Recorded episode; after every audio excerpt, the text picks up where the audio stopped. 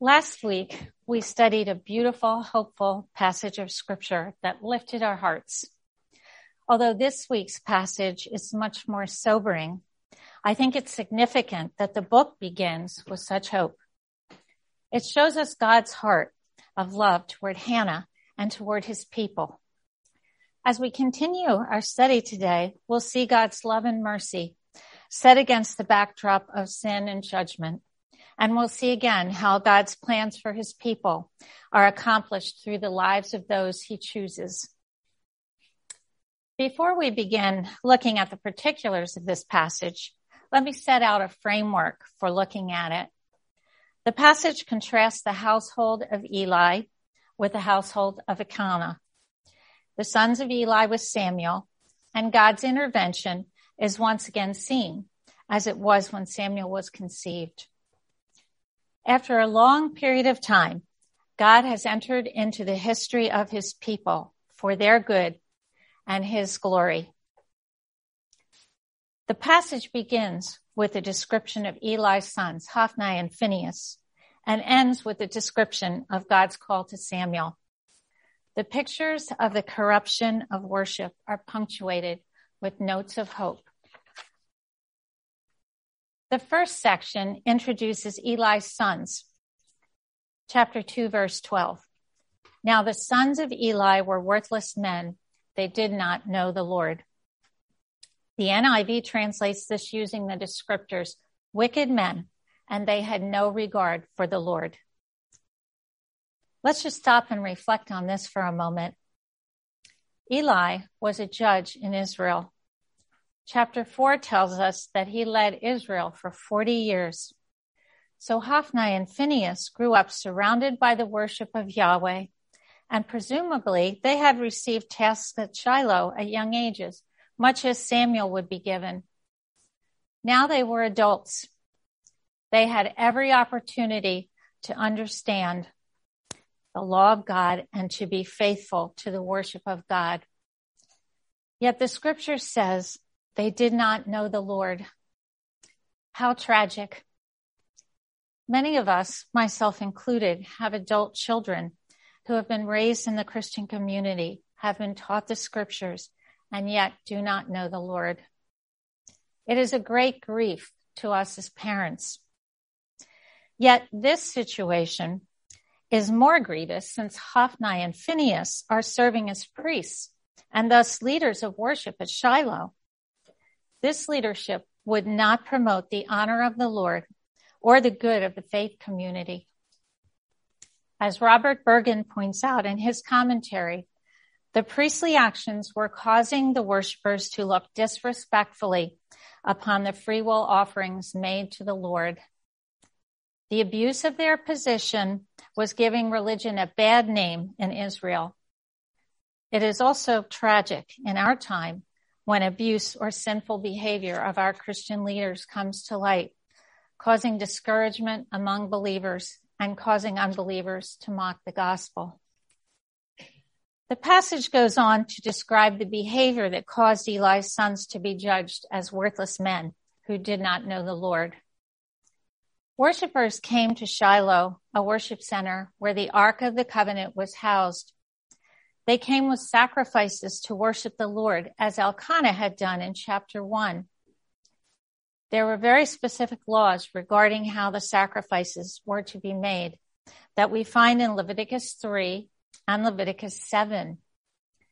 These sections describe the fellowship or peace offering.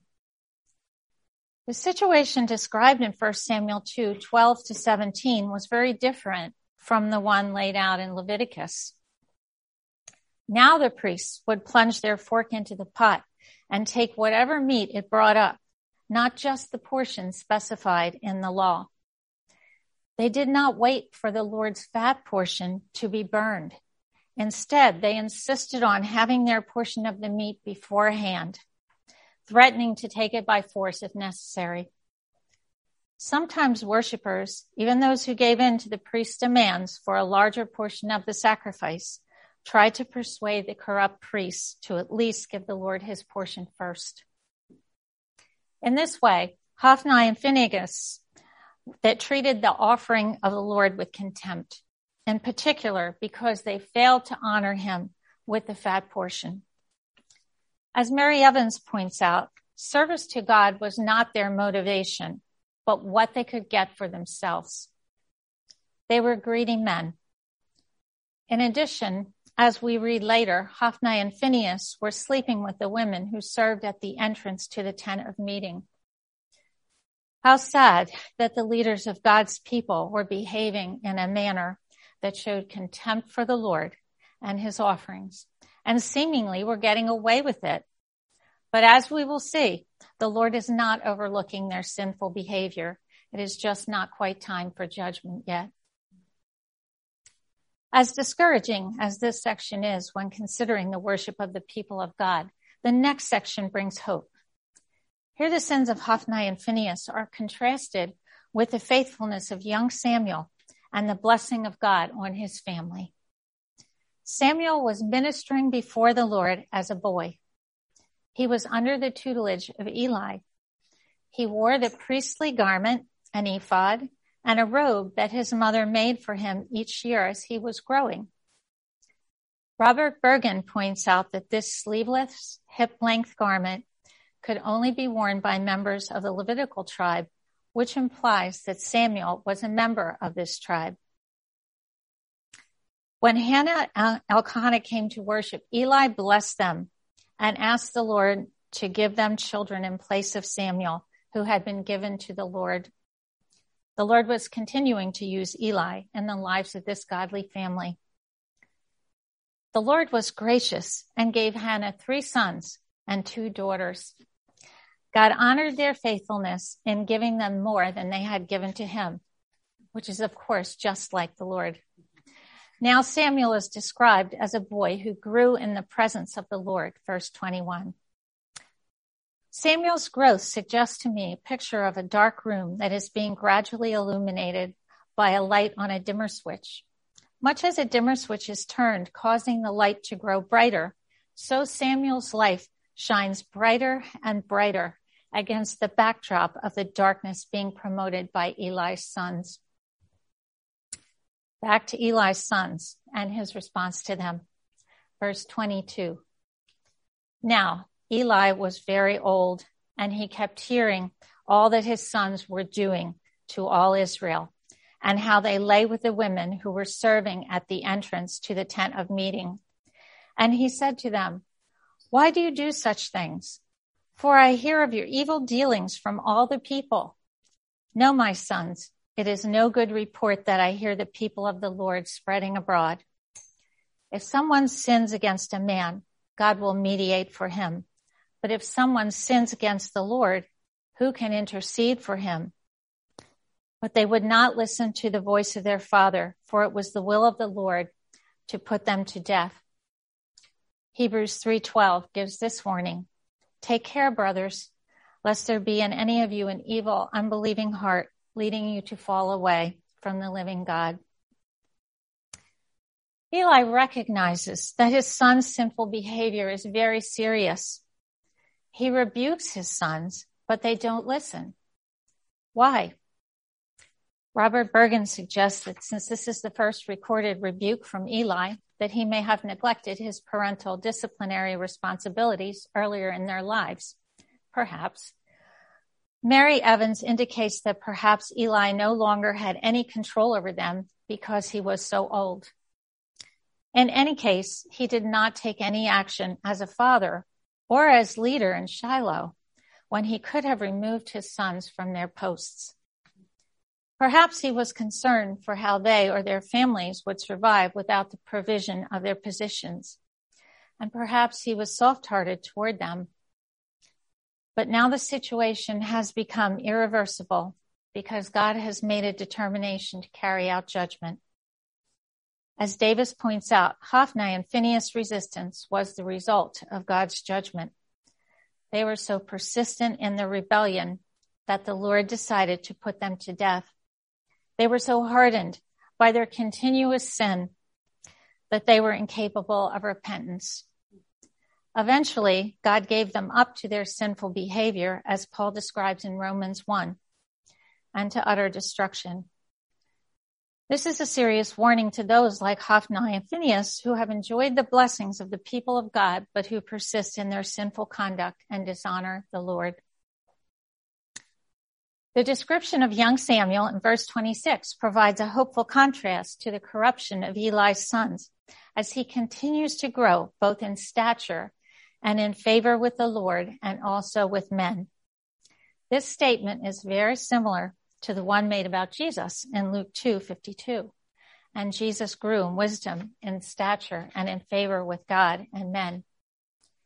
God is raising up a faithful servant who will provide relief from the abuses of current religious life and who will be faithful in his love and service. This foreshadows Jesus, who is the ultimate faithful servant to come. The current wickedness and corruption in the house of God will not continue. To further explain the judgment of God that will come upon Eli's family, the chapter finishes with an unknown man of God who pronounces judgment, not just on Eli's sons, but upon the whole family of Eli. Judgment is pronounced upon Eli, not because he is responsible for his son's sin, but because he participated in it. How did he participate?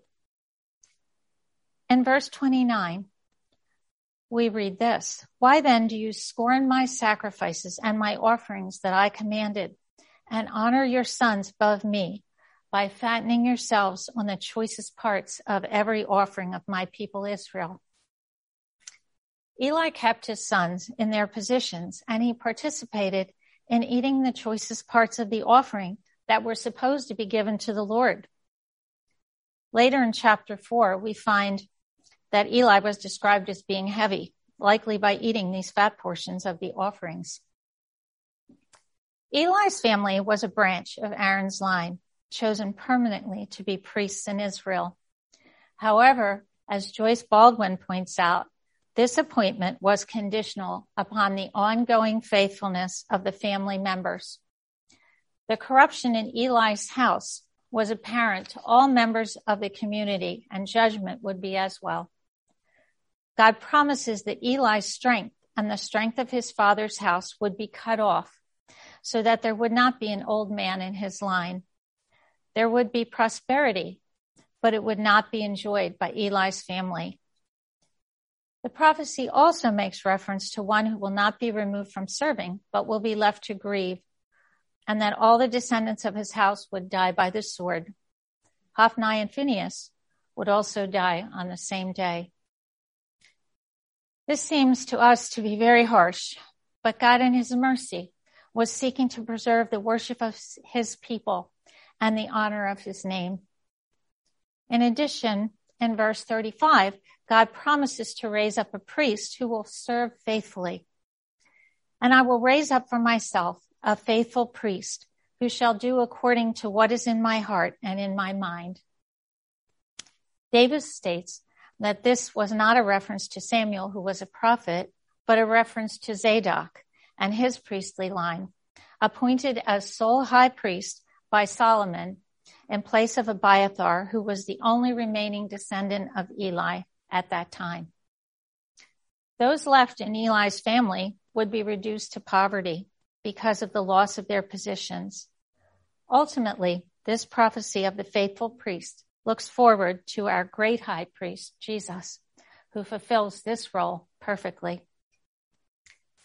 Finally, we see Samuel growing and being prepared by Eli to take up leadership among the people of God. He is already well regarded, as we have seen, but does not yet have this role.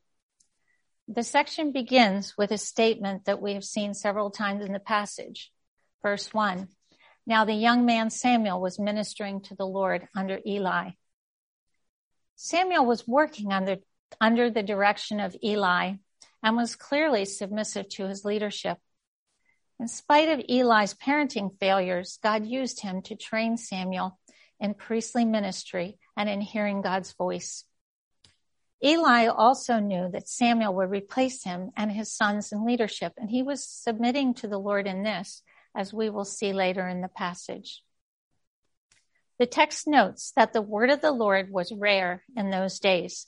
There was no frequent vision.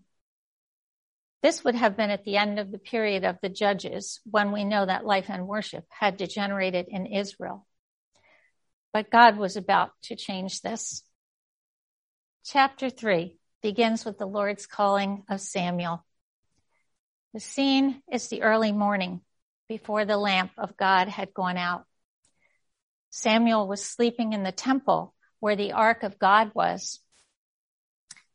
For Eli's eyesight was failing. It was quiet before the business of the day had begun. This was the time God chose to speak to Samuel. The Lord called to Samuel in an audible voice three times, but Samuel did not know it was the Lord because as verse 7 says, he did not yet know the Lord. Not in the same sense as Eli's sons in their rebellion, but in the sense that he had had no personal experience of the Lord or calling from him. Instead, thinking Eli had called him, Samuel got up three times to minister to Eli. It is to Samuel's credit that he is so attentive to Eli's needs and respectful of him. Finally, Eli realized that it was the Lord who had called Samuel, and he instructed Samuel on how to respond. This is exactly what Samuel did, obeying Eli's direction. When the Lord called again, he not only spoke, but he came and stood. So Samuel not only heard the voice of the Lord, but saw a vision of him.